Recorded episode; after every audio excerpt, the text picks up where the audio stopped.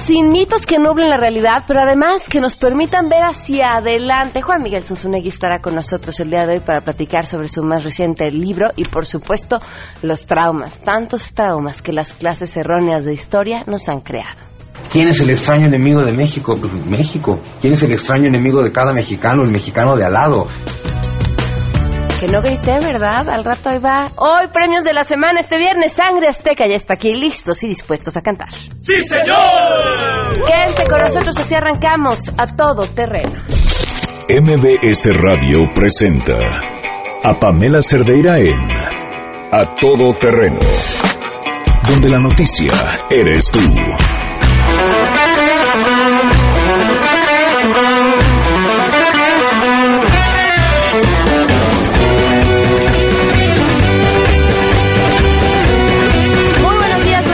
Acompañarnos a todo terreno en este viernes 16 de junio del 2017. Así está música para sus oídos godines. ¿Ya? ¿Están listos para salir de la oficina?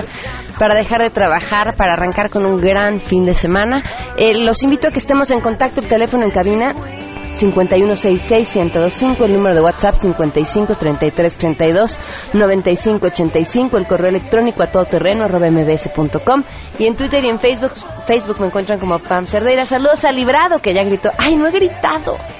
Es viernes. ¡Es viernes! Por eso se fijan que hasta me estaba quedando sin voz. Mi cuerpo me lo demanda. Librado, Francisco Alcántara, muchísimas gracias por estar en contacto. Oscar Alberto Salgado, gracias por gritar es viernes con nosotros y además es su cumpleaños, muchísimas felicidades.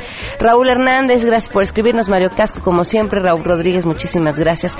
Bernardino Arroyo, Carlos Gallegos, eh, Luis, muchas gracias. Javier González, eh, Francisco, que nos escuchas de Estados Unidos.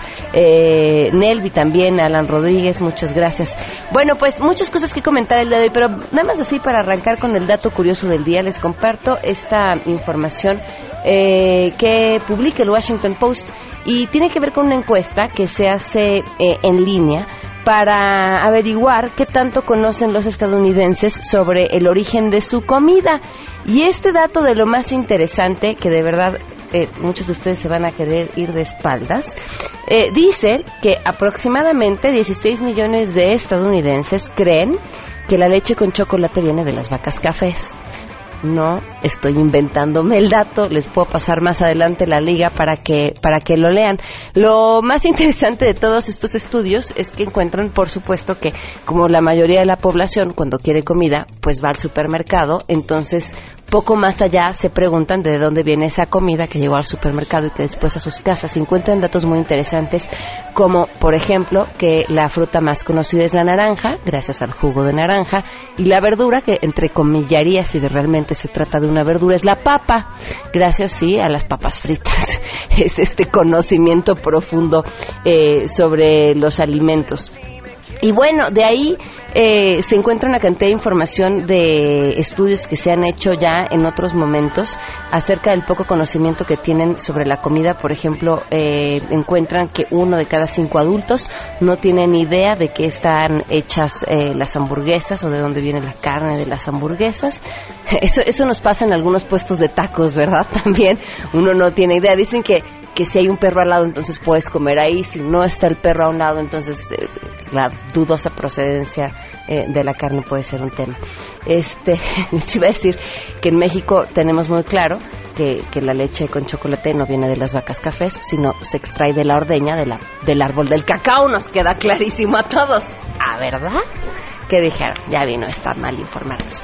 Vámonos con la información. Eh, después de compartirles esto, eh, arrancamos así con mi compañera Angélica Meli.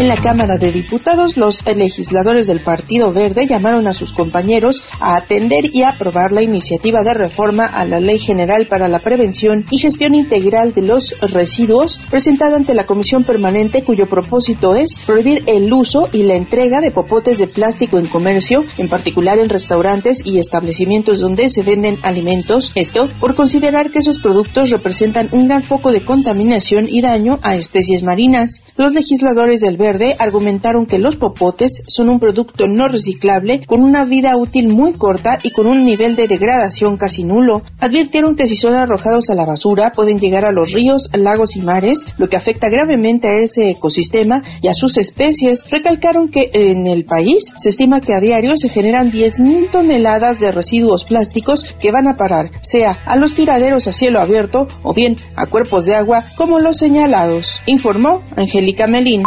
Marco de su Semana del Agua, Suecia organiza un certamen mundial en el que las juventudes de más de 30 países presentan proyectos científicos sobre manejo sustentable del agua. Por México acudirán los ganadores del Premio Nacional Juvenil del Agua 2017, Jimena Chávez, Lucas Mateo y Pablo Zamudio con su plan de aprovechamiento de semillas de guayaba para potabilizar el agua de los pozos de la cuenca de Cuitzeo, Michoacán, que tienen alto contenido de arsénico. El director de Salud, Equidad y Servicios a los Jóvenes de Injuve, Horacio Chavira, indicó que los 37.5 millones de jóvenes mexicanos son sensibles a la falta de disponibilidad de agua, su saneamiento y gestión sostenible, informó Rocío Méndez. Organizaciones vecinales que se oponen a la construcción de la línea 7 del Metrobús entregaron al jefe de gobierno de la Ciudad de México, Miguel Ángel Mancera, una carta en la cual lo invitan a comportarse como un demócrata y como máximo representante de la capital, sea vigilante de eliminar cualquier ejercicio autoritario por parte de funcionarios que deciden qué es lo mejor para sus gobernados sin siquiera consultarlos. En el documento le cuestionan las declaraciones que realizó respecto a la resolución del juez de distrito en materia administrativa, Fernando Silva, en las cuales señaló que va a mover lo que tenga que mover para continuar con la construcción de la línea 7, sin importarle que lo amenacen por violar sus pensiones. Así los vecinos lo invitan a corregir el rumbo y no permitir que los asuntos públicos lleguen hasta las instancias judiciales. Los vecinos reconocen que si bien el problema fundamental no es el proyecto de la línea 7, sino que como en muchos otros proyectos, el gobierno no informa a los ciudadanos con oportunidad y no tiene oídos abiertos a sus inquietudes y demandas, reportó Ernestina Álvarez.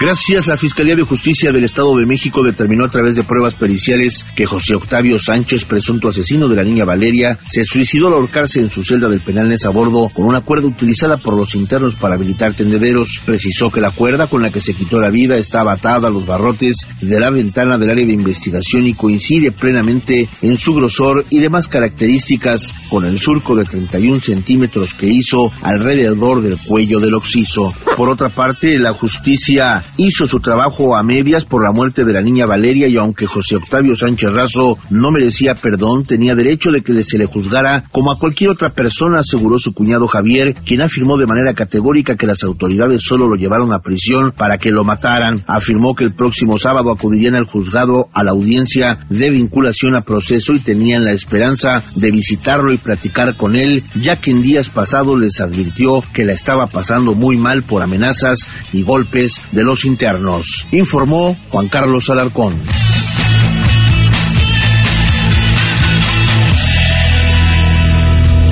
Vamos de manera urgente con las buenas noticias.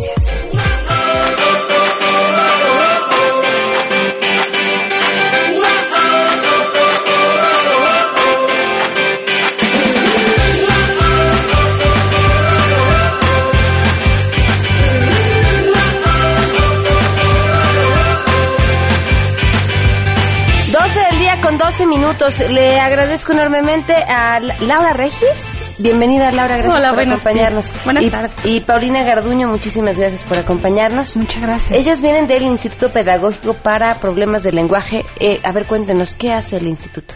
Gracias Pam, eh, a la Fundación MBS, a ti por el espacio. Felicidades por el aniversario de tu programa. No, hombre, muchas gracias. Y pues mira, el IPLAB se fundó hace 50 años. Estamos de fiesta con una misión que consiste en formar a los niños sordos y con problemas de lenguaje y aprendizaje para que puedan integrarse eh, con dignidad a la sociedad. Y para esto tenemos tres programas. Una escuela para niños sordos como tal, desde preescolar a secundaria. Eh, Laura te puede platicar un poco más del programa. Eh, otro que es, eh, le llamamos PALA, programa de atención a niños con problemas de lenguaje y aprendizaje. Ella también te puede dar más eh, detalle. Y el último, que es el que venimos a, a invitar a tu a- auditorio, es el programa de capacitación para maestros de niños sordos y se llama Señales. Vamos por la decimotercera edición. ¿En cuánto tiempo o cuánto tiempo necesita un maestro eh, para poderse capacitar y poder enseñar a niños sordos? Mira, nosotros, las, las docentes que participamos, que trabajamos en el IPLEAP, somos pedagogas, maestras normalistas, como cualquier otra, y aquí la diferencia, bueno, es la parte de la lengua, ¿no? Que debemos de tener un perfil, manejar, ser competentes en la lengua de señas, ya que la institución eso es lo que ofrece, como medio de comunicación, la lengua de señas, tanto para eh, relacionarse con los niños como para instrucción. Oye, a ver, y corrígeme si me equivoco, pero la lengua de señas es todo un tema aparte porque no es igual, o sea, varía según la, región, en la que te o el país. Exactamente. Digo, nosotros en México tenemos la lengua de señas mexicana, pero sí tiene sus variantes como cualquier otra lengua de acuerdo a las a las regiones. Y aparte, cada país tiene su propia lengua. O sea, si estuvieras en Estados Unidos, aprender la lengua de señas que se usa ahí es como aprender un idioma. Otro idioma, exactamente. Exactamente. Que la verdad es muy, muy enriquecedor ver cómo los sordos entre ellos son muy, muy hábiles para poderse comunicar con cualquier otro otro sordo de otro país a diferencia de nosotros. Si ah, no sabemos el idioma, pues ya no supimos, ¿no? En cambio, ellos sí tienen como otros recursos no manuales que los, los llevan muy fácil a, acceder a esta comunicación entre ellos. y siempre me he preguntado cómo funciona la lengua de señas. ¿Están dividida en palabras o, por acciones o por ideas? Mira, la, la, lengua de señas está formada, sí, por elementos manuales. También la conforman los elementos no manuales que tiene que ver a veces intención en los gestos, en el cuerpo. No se deletrea de repente si creen que, cada, eh, que tiene, tiene la misma estructura del español, no. Tiene su propia gramática. Entonces hay palabras que se asignan a una seña cambia la estructura, no todas, a veces sí das una idea del concepto y puedes deletrear, se deletrean nombres, pero no es que todo lo vayas ni deletreando ni, ni diciendo seña por seña igual que el español. Eh, ¿Podrías darme un ejemplo? un ejemplo, por ejemplo, vamos a la casa, ¿no? En señas dice casa, casa ir. Ok. Ajá, pero es la estructura. Así se oiría en español, pero bueno, eso es como lo estás viendo en la estructura de la lengua de señas. ¿Qué tan difícil es aprenderla? Es otra lengua, es otro idioma, o sea, es lo mismo. Y algo que favorece mucho es el estar en contacto con los sordos, definitivamente algo que a mí me ha beneficiado, yo aparte de ser docente en la institución, también soy intérprete certificada, también participo en señales como intérprete, y bueno, algo que te favorece es estar en contacto todo el tiempo con los sordos, ¿no? Eso, como en cualquier otro idioma, cuando lo estás usando, como cuando estás en el medio, bueno, lo vas favoreciendo. Yo tengo trabajando ahí 17 años y como intérprete certificada apenas 6, ¿no? Entonces, es otra lengua. Ahora, eh, ahora, para esto es entonces esta invitación para que cualquier maestro pueda ir y prepararse. Es una capacitación intensiva eh, durante una semana y traemos ponentes de diversos países, además de México, para que cada uno, de acuerdo a su eh, pues experiencia educativa, venga, comparta y es un espacio de reflexión para los maestros. Tenemos asistentes sordos, oyentes y eh, también eh, un equipo de intérpretes que está permanentemente haciendo accesible la información de todo el bagaje que se da aquí. Tenemos conferencias plenarias, va a haber la presentación de un libro, tenemos una película, eh, gracias a, nuestros patrocinadores, Una voz silenciosa, por ejemplo, que también se va a presentar. Y es un esfuerzo de verdad muy intenso de la institución de IPLEAP para poder hacer todo este despliegue de recursos humanos. y tenemos una sede, una universidad que también nos brinda el espacio para poderlo llevar a cabo. ¿Tiene costo? Sí. Si tiene un costo realmente mínimo, son 600 pesos. De lunes a viernes. estamos de recuperación. De, 9 a 5 de la tarde aproximadamente. Va a ser del, del 19 al 23 de junio a partir de las 9 de la mañana en la Universidad Panamericana.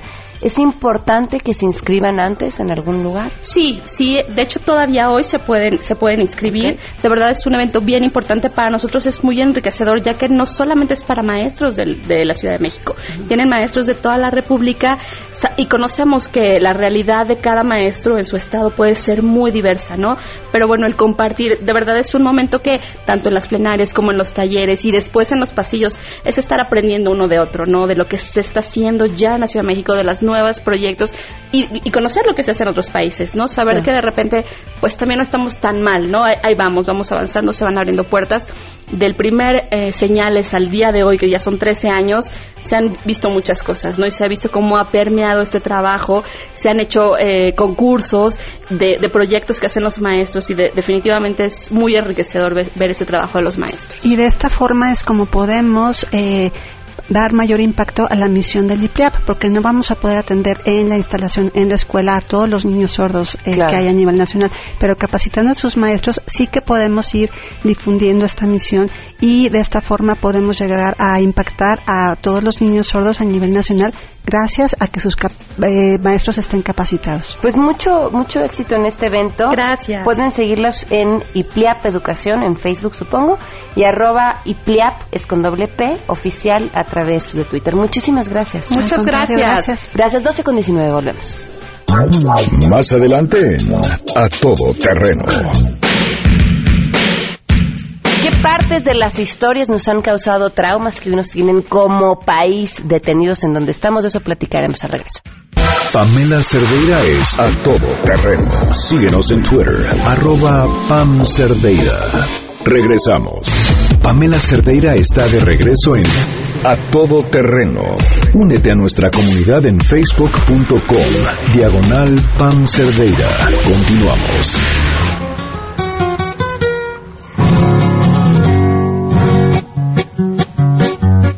12 del día con 25 minutos, continuamos a todo terreno. Me da muchísimo gusto siempre recibir en, en, en, esta cabina a un gran autor.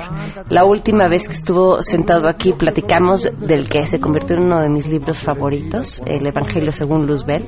Y hoy viene y lo encuentro, bueno, más bien hoy lo leo enojado y a la vez con una esperanza y una intención de rescatar este país del lugar en el que hemos estado sumidos pues desde que nacimos. Realmente, Juan Miguel Sonsunegui, bienvenido. Hola, Pamela, pues un placer estar aquí como siempre. Me da mucho gusto que sea ese libro que te haya gustado tanto, El Evangelio según Luzbel.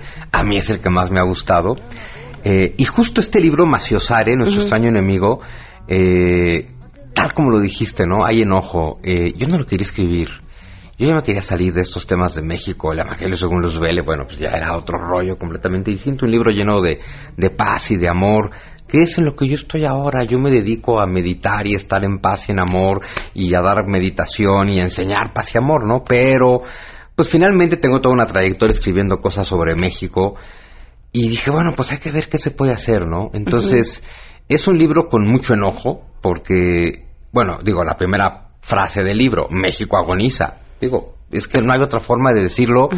Es que creo que tenemos que entenderlo. O sea, México está mal. No, México no está mal. México trae un estoque de muerte en la espalda. O sea, México está agonizando y desangrándose.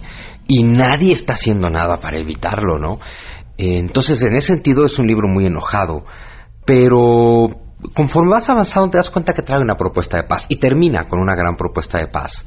Eh, que también es algo que yo quise corregir de mis libros anteriores, particularmente de los mitos que nos dieron traumas, donde hago mucho, pues esta crítica de lo mal que estamos, pero sin mucha propuesta.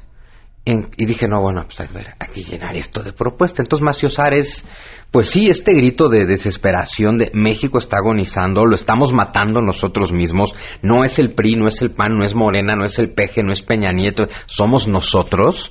Y pues si no lo dejamos de matar, se nos va a ir muy pronto. Partes de este desconocimiento que tenemos sobre nuestro propio origen, ¿no? Y cómo y cómo convenía a muchos contarnos una historia sobre cómo nació nuestro país, que es completamente lejana a la realidad. Si esta fuera la propuesta para empezarnos a cambiar y- e identificarnos como lo que realmente somos, como cultura, con nuestra herencia y demás, ¿cuánto tiempo llevaría? ¿Cuántas generaciones se necesitaría? Tres generaciones. Es muchísimo Es tiempo. muchísimo tiempo. Pero en realidad, con 25 años de un cambio absoluto en la educación, se pueden lograr muchas cosas. Y 25 años no es tanto tiempo. El problema es que para que haya 25 años de un verdadero cambio en el proyecto educativo, eh, pues hace falta 25 años de políticos que no estén viendo quién agarra el hueso y cómo se rompen la madre para arrebatarse el país, que es parte del principal problema que tenemos, ¿no? Pero es que sí, o sea, uno de los planteamientos es, llevamos algo de lo que platico los- eh, aquí en Maciosae es eh, el pueblo no existe, existen los individuos. Y los individuos tenemos interiorizada la idea del pueblo, ¿no? Y esta idea del pueblo no es otra cosa más que la historia que nos contamos de nosotros mismos, ¿no? Nuestra memoria histórica o el pasado, que no existe. Es decir, tú no viviste la conquista, tú no viviste eh, eh, la independencia, tú no viviste la revolución, yo tampoco, nadie que nos escucha vivió eso. Y sin embargo, nadie en este país vivió la conquista, pero todos tenemos traumas de la conquista. ¿Por qué? Porque lo que tenemos es una narrativa histórica. Y yo lo digo de una manera muy simple. Tú toma a un niño mexicano, o a un grupo, toma a los niños mexicanos y cuéntales todos los días, día tras día, año tras año, generación tras generación, durante 100 años, diles, nos conquistaron, nos robaron, nos sometieron, nos violaron, nos saquen. Y ahora saca el país adelante con esa autoestima, pues no se puede. Eh, al final tenemos que cambiar la historia que nos contamos de nosotros mismos. Porque por un lado nos contamos una historia de derrota que no te ayuda a sacar un país adelante y que sí te deja lleno de rencor, que sí te deja un gran trauma de la conquista, que es la causa del gandallismo que tenemos este, como individuos, que yo hago un análisis del gandallismo aquí es todo el tema es que somos gandallas. Y somos gandallas, no lo digo de broma, lo digo de la manera más profunda posible, entendiendo el gandallismo como el placer que obtienes por el simple hecho de chingarte al otro. No importa lo que le chingues, lo que importa es que te lo chingaste. Y eso es porque tienes el trauma de la conquista.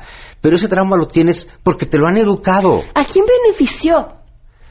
En su momento, cuando se inventó toda esa narrativa histórica, al PRI, porque después de las revoluciones, cuando se inventa la, la, narrativa histórica que tenemos hoy, que es una narrativa histórica, una mitología histórica hecha para someter a un pueblo y mantenerlo sometido. Porque otra de las cosas que platico es México desde el virreinato, 300 años de virreinato, 200 años de vida independiente, siempre ha sido una estructura eh, económica, social, jurídica, diseñada para que muy poquitos aplasten a muchos. Y eso no ha cambiado nunca. Y si nos vamos a los aztecas, para los que piensan que los aztecas eran México, digo, bueno, pues el canibalismo ritual y los sacrificios humanos, pues no eran producto del consenso, también era un tipo de gandallismo, ¿no? Eh, con cuestiones rituales, ceremoniales, sagradas, pero gandallismo, porque al final sacrificaban a otros pueblos, no a ellos, ¿no? Pero y al final todo el sistema mesoamericano es todo el mundo trabaje para el Tlatoani. Todo el sistema virreinal es todo el mundo trabaja para que unos cuantos vivan como, como nobles. Y a partir de la independencia, la real, la que hace Iturbide, pues la hace una élite aristocrática y la hace precisamente para mantener el sistema y la estructura de opresión de muy poquitos vamos a vivir del trabajo de muchos. Y si tú vives, si tú ves el México de hoy, pues es que tenemos la misma estructura. Han cambiado las élites, las diferentes guerras y revoluciones que hemos tenido, como la independencia, como la revolución, este, como la guerra de reforma de Juárez, pues, como la revolución, han hecho que los de arriba sean otros. Pero como lo gandaya lo traemos en un aprendizaje cultural histórico de 500 años, cuando uno, uno nuevo llega arriba, se comporta igual o peor. Bien dice la frase contra la burguesía hasta alcanzarla. Exacto. Y a partir de ahí convertirse en lo mismo. Algo que, que, leí y, que se me ha quedado en, la mente que te leo a ti es a raíz de todas estas eh, estos cambios de poder que vas narrando y que vas retomando, cómo hay una constante que sigue hasta nuestros días, que es la falta de un plan a largo plazo, de una visión completa para el país de aquí a 50, 100 años. Bueno, es que para que hubiera una visión a largo plazo, justo necesitaríamos que hubiera la idea de un país funcional, pero pues insisto, ¿no? ¿Cuál era el plan en el virreinato? Pues que muy poquitos se chinguen a todos los indios. ¿Cuál es el plan en la independencia? Pues que la élite iturbidista y santanista se fastidie a todos. ¿Cuál es el proyecto después de que llega Juárez al poder? Que logra una gran voltereta social, logra que los de abajo lleguen arriba, pero los de abajo llegan arriba con rencor social y son los nuevos eh, gandallas, ¿no? La revolución generó lo mismo. Y, a ver, eh, todo el mundo decía, pero cuando quiten al PRI y dos sexenios de PAN fue más robo que 70 años de PRI. Y hoy en día, pues todos son hijos del mismo dinosaurio y todos quieren el poder porque todos quieren robar. Entonces, mientras México no cambie esa estructura donde todo se trata de, de agandallar, pues jamás vamos a tener un proyecto a largo plazo. Yo analizo mucho en Maciosare, eh, ¿por qué no nos hemos logrado nunca cuestionar como pueblo, no? O sea, la idea, Maciosare, nuestro extraño enemigo, sí, bueno, nuestro extraño enemigo somos nosotros. Maciosare está en ti, está en mí, siempre lo hemos sido, está en cada mexicano que nos está escuchando, incluso en los que ya se están enojando ahorita conmigo por estarlo diciendo, y incluso en los que están pensando que soy un pendejo por decir lo que digo, pero es parte de lo que pongo acá, somos intolerantes desde la raíz. O sea, no estás de acuerdo conmigo, estás mal Entonces, desde ahí tenemos un problema. Nunca hemos logrado ser un pueblo porque esto siempre ha sido una estructura de, una estructura de explotación. Y porque es muy difícil conformar un pueblo y un proyecto de nación. Pues tú imagínate, ¿qué tienen en común el hombre más rico del mundo y el que trabaja para enriquecerlo por 3.500 pesos al mes? No tienen nada en común. Ahora diles que son el mismo pueblo. Diles que son igual de mexicanos. Diles que tienen un proyecto. Pues no lo tienen. No puede haber un mismo pueblo donde un mi rey se puede gastar en una parranda de fin de semana lo que un obrero no va a ver en 10 años de trabajo. O sea, hemos logrado una, una desigualdad tal, pues que no podemos tenernos más que el odio que nos tenemos pero al mismo tiempo vivimos contándonos la historia de no, los mexicanos somos a toda madre, somos lindos, somos honestos, somos cariñosos, somos bla bla, o sea, el mito del pueblo bueno, que es con el que empiezo Maciosare, uh nuestro extraño enemigo. digo, a ver, si fuéramos el pueblo que somos, pues no tendríamos la sociedad ni el gobierno que tenemos. Vivir en la teoría del pueblo bueno solo nos tiene una venda puesta en los ojos pues que no nos deja ver como el alcohólico. Hay que aceptar que estamos mal, hay que aceptar que algo no encaja con nuestra teoría de la bondad intrínseca del mexicano. No seguido luego por el mito del pueblo unido, ¿no? Que sí, el pueblo unido jamás será vencido, pero México lleva, por lo menos de la revolución para acá, dividido. Bueno, y en realidad, desde el virreinato, todo es el tema, dividido en gremios, ahora dividido en sectores, ¿no? El PRI dividido en sectores, dividido en sindicatos, o sea, es dividir al pueblo en grupos, que cada uno pelea por sí mismo y sus derechos, asumiendo que es el pueblo, y tienes al pueblo dividido, a cada sector del pueblo dividido, diciendo que el pueblo unido jamás será vencido. Es como hace poquitos meses que tuvimos dos marchas por la unidad, no una, dos marchas por la unidad, cada una desprestigiando a la otra. Y dices, bueno, pues ahí está. Bueno, ¿y de dónde partimos entonces?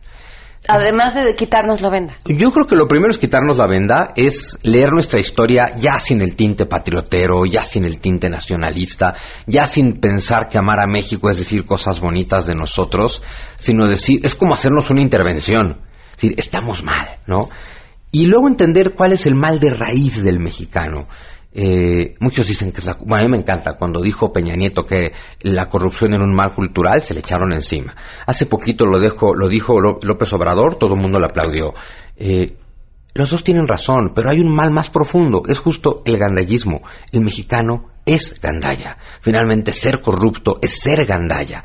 Y ser gandalla es justo la herencia que venimos arrastrando desde el virreinato por esta estructura que está diseñada para sálvese quien pueda, cada quien chinguese lo, lo que pueda, cada quien enriquezcase, como pueda.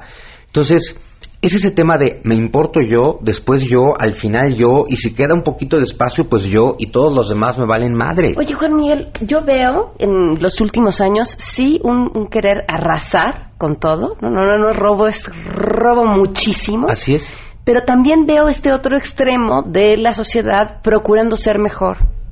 Bueno, es que afortunadamente eh, un extremo siempre genera el otro, ¿no? Pero que antes no estaba, o que antes estaba muy callada, no sé. Es que justo, ¿no? Cuando, cuando teníamos ese famoso robo discreto del PRI, pues el robo discreto no genera tanto molestia, tampoco genera que del lado contrario haya tanta reacción. Afortunadamente hoy en día hay muchos sectores de la sociedad reaccionando pues al robo desmedido en el que vivimos hoy, ¿no? Para mí la propuesta es muy simple, es Deja de culpar al presidente, deja de culpar a los políticos, deja de culpar a los demás, porque eso nos encanta. Es que la teoría, el pueblo bueno y el gobierno malo, como si el gobierno viniera de Marte, es cambia tú, deja de ser gandalla tú, deja de ser corrupto tú, deja de ser un desgraciado tú. Cada quien puede analizar en qué lugares, en qué momentos y en qué niveles es tan gandalla, qué nivel de gandalla, de corrupto, de lo que sea, ¿no? Porque todo el mundo quiere arrojar la primera piedra, todo el mundo se siente inocente, cuando el país sí lo hemos construido todos y lo estamos destruyendo todos, ¿no? Entonces, cuando yo digo esta teoría de cambia tú, entonces me tachan de ingenuo. Ay, sí, claro. ¿Y de qué sirve que cambie yo si no cambian los demás? Sí sirve. Eso se llama postergación. Claro que sirve. O sea, decir, ¿de qué sirve que cambie yo si no cambian los demás? O yo cambio cuando cambie el otro, es postergación. Y llevamos 200 años postergando. Por eso la única solución es métete una mentalidad en la cabeza y es primero los demás.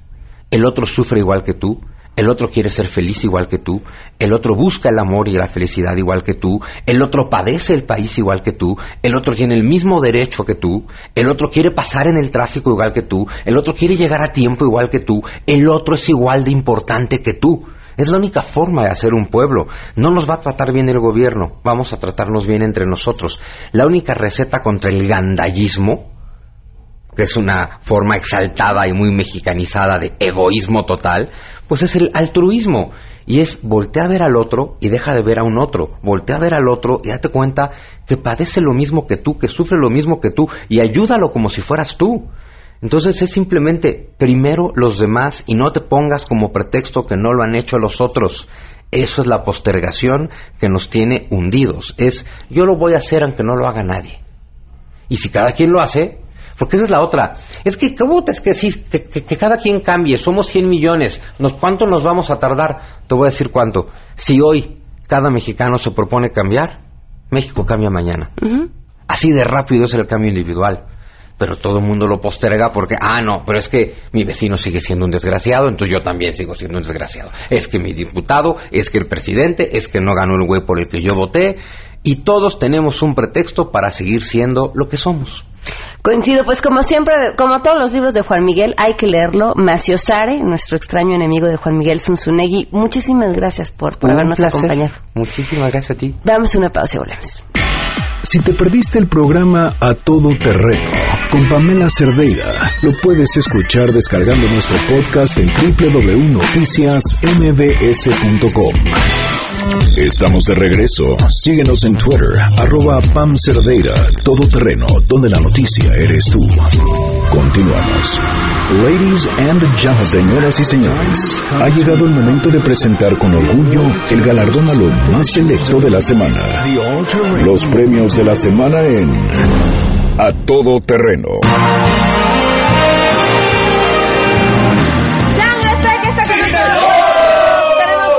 tiempo, así que vámonos en friega con los nominados Sangre Azteca. La primera nominada estrenándose en los premios de la semana, Cintia Clipo, quien tuvo pues un encuentro con una botella de vino y, y el alcoholímetro. Vamos a escucharla.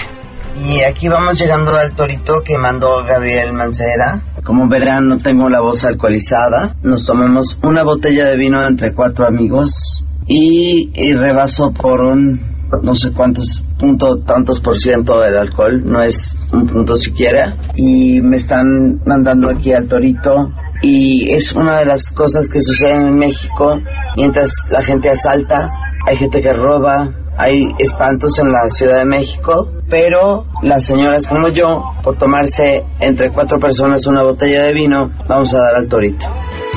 Es que cuando Gabriel Mancera y Luis Cabrera y San José Insurgente se ponen en contra de las señoras como yo, pues la cosa se pone peligrosa. Estoy en el torito. Estoy el torito. Porque tomo un vinito, no lo sé. Éramos cuatro, recuerdo bien. Sé que es un castigo, encerrada en el torito, qué dolor, cuánto dolor siento yo.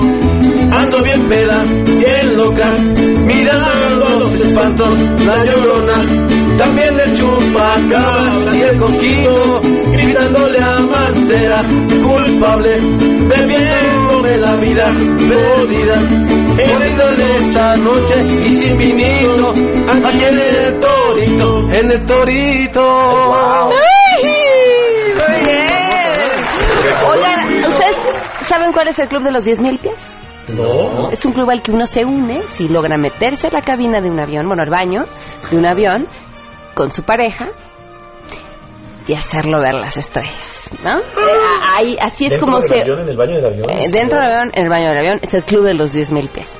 Pero, pero lo que esta pareja hizo lo supera. Todo, todo, todo. Bueno, pues la semana pasada se hizo viral en redes sociales un video en el que se observa una pareja teniendo relaciones sexuales a bordo de un vuelo de la compañía Ryanair que iba de Ibiza a Manchester. En el asiento. Ok. Ah, Así.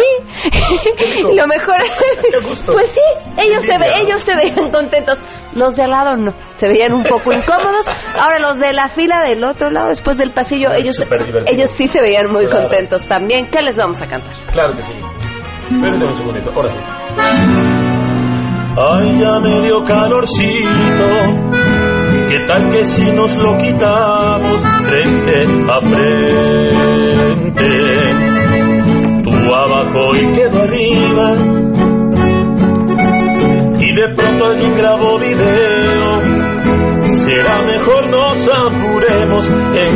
cachondearnos.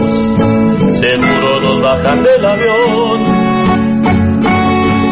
y nos recordarán porque nos van a decir cachondos, aunque no es tan fácil de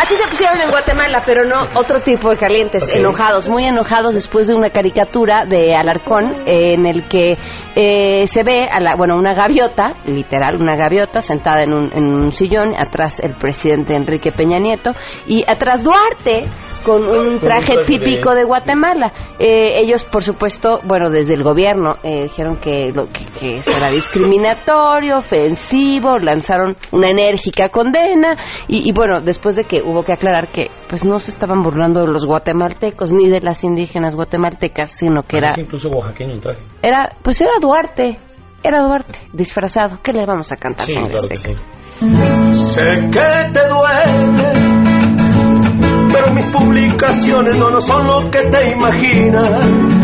Con que es humor muy fuerte, nunca lo hice con malicia. A la mujer chapina, sé que te duele, pero mis publicaciones no, no son lo que te imaginas. Yo estoy más lastimado y aún así le dio a la vida. Y en esta vida, cuando hay mentira, también te duele. Antes de que cualquier cosa suceda, tengo que decirles dónde está la Newsvan. En las calles de... No se me vayan a ir, ¿eh? Espérense. En las calles de José Peón y 5 de febrero, en la colonia Algarín, en la delegación Cuauhtémoc, traen tarros para papá. Para que los festejen en este Día del Padre. Tranquilos, sangre azteca, todavía no acabamos, no se vayan. Vámonos con nuestro siguiente nominado, exalcalde de Tlaxcala. ¿Qué hizo? Bueno, pues eh, el exalcalde de Tlaxcala, Miguel Ángel Covarrubias, pensó que sería una buena idea hacer un discurso y mejor idea robarse el discurso de Frank Underwood, personaje de la serie de Netflix House of Cards. Qué bonito. Lo mejor no fue eso, sino que los usuarios de Facebook se dieron cuenta de las coincidencias entre los discursos y hasta Netflix respondió. Vamos a escucharlo por partes. Dicen que tenemos el gobierno que merecemos. Y pienso que México merece algo más grande. Una persona que no teme a mirarte a los ojos y decir lo que piensa. Creo en poner primero a la gente. Creo en mejores leyes para los ciudadanos. Creo en abrir puertas y romper paradigmas. ¿Cuántas veces te han dicho que no puedes? Me han criticado y sin embargo me he ganado su confianza. Estoy dispuesto a trabajar con quien sea necesario para lograr lo que queremos. Y quiero que a partir de este momento tú y yo hagamos algo grande. Hoy termina este capítulo y estoy seguro que lo que sigue será mejor. Dicen tenemos el gobierno que merecemos.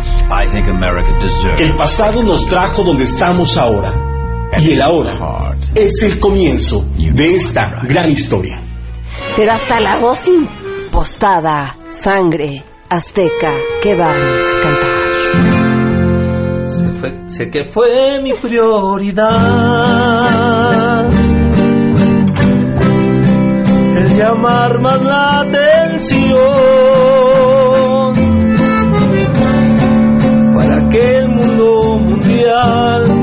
se enterara que aquí estoy y mostrar más interés. Con madurez yo voy a procurar que la próxima vez trate de no copiar y voy a sonreír por sé que, que, sé que ya lo hice qué lo hiciste? ¿Cómo cuándo? Como pensamiento, lápiz corrector, puño y letra. ¡Ah, qué bonito, sangre azteca! Vámonos con nuestro siguiente nominado. Esta semana se anunció que llegaba el miércoles justamente el llamado Bus de la Libertad, que defiende la libertad de los que piensan como si vivieran en la Edad Media. Bueno, eh, además, con motivo de que iba a llegar este camión a Los Pinos, el camión no llegó porque tuvo problemas técnicos, pero sí llegó Juan Dabdo, que es el presidente del Consejo Mexicano de la Familia, para presentarle una carta al presidente, que luego deberíamos de leerla porque de verdad es de risa loca. Digo, parte de lo que dice esta carta es así como, señor presidente, sus secretarios están obsesionados con el sexo de los niños. En serio, eso dice la carta. Bueno, a todo esto y la razón por la que está nominado no es el bus, no es eh, la obsesión que ven los secretarios del presidente, sino que llega a entregar esta carta con fecha del 2014. Mayor prueba no hay de que de verdad viven en el pasado. Oh, carta Peña Nieto. ¿Qué le dirá? Escribía un ciudadano pensando en la educación de los niños. Con el tiempo por testigo, esta carta empezó a redactar. Querido Peña, perdona. Si te ofendo al escribirte.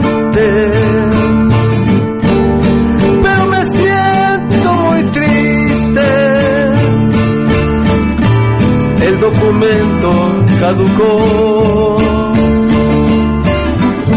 Hasta estoy arrepentido. Y si acaso tú no estás,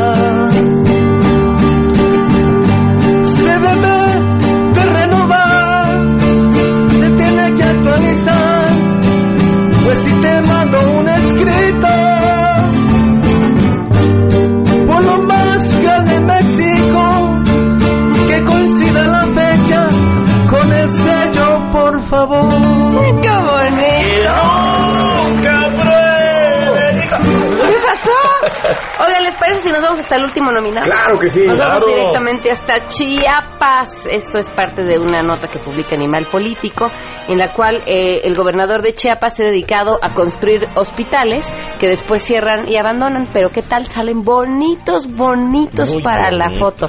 Eh, porque pues construirlos para la foto también cuesta Sí. una lana, ¿no? Claro, Pero es que luego claro. mantenerlos es carísimo, pues si no alcanza. Ay, ya nadie comprende a los políticos de ahora. ¿Qué le van a cantar, Sangre Azteca?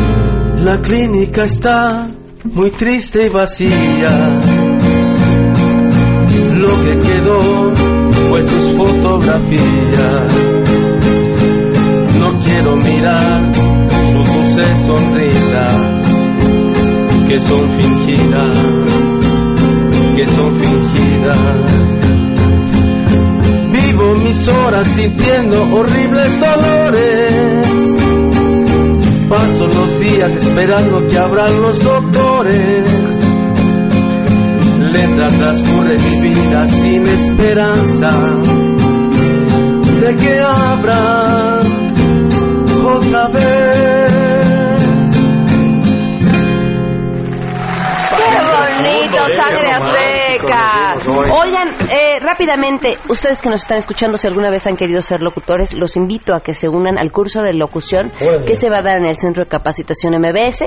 Pueden llamar al 5681-2087 y visitar la página centrombs.com para no quedarse fuera. Y si quieren que sangre azteca les cante al oído, Claro que sí, solamente llamen al 4611-4580. 4611-4580. Deben de llamar. Llamen.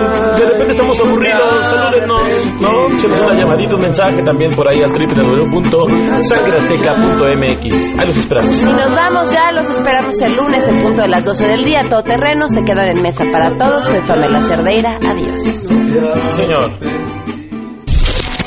MBS Radio presentó a Pamela Cerdeira en A Todo Terreno. Te esperamos en la siguiente emisión, A Todo Terreno, donde la noticia eres tú. MBS Radio, en entretenimiento, estamos contigo.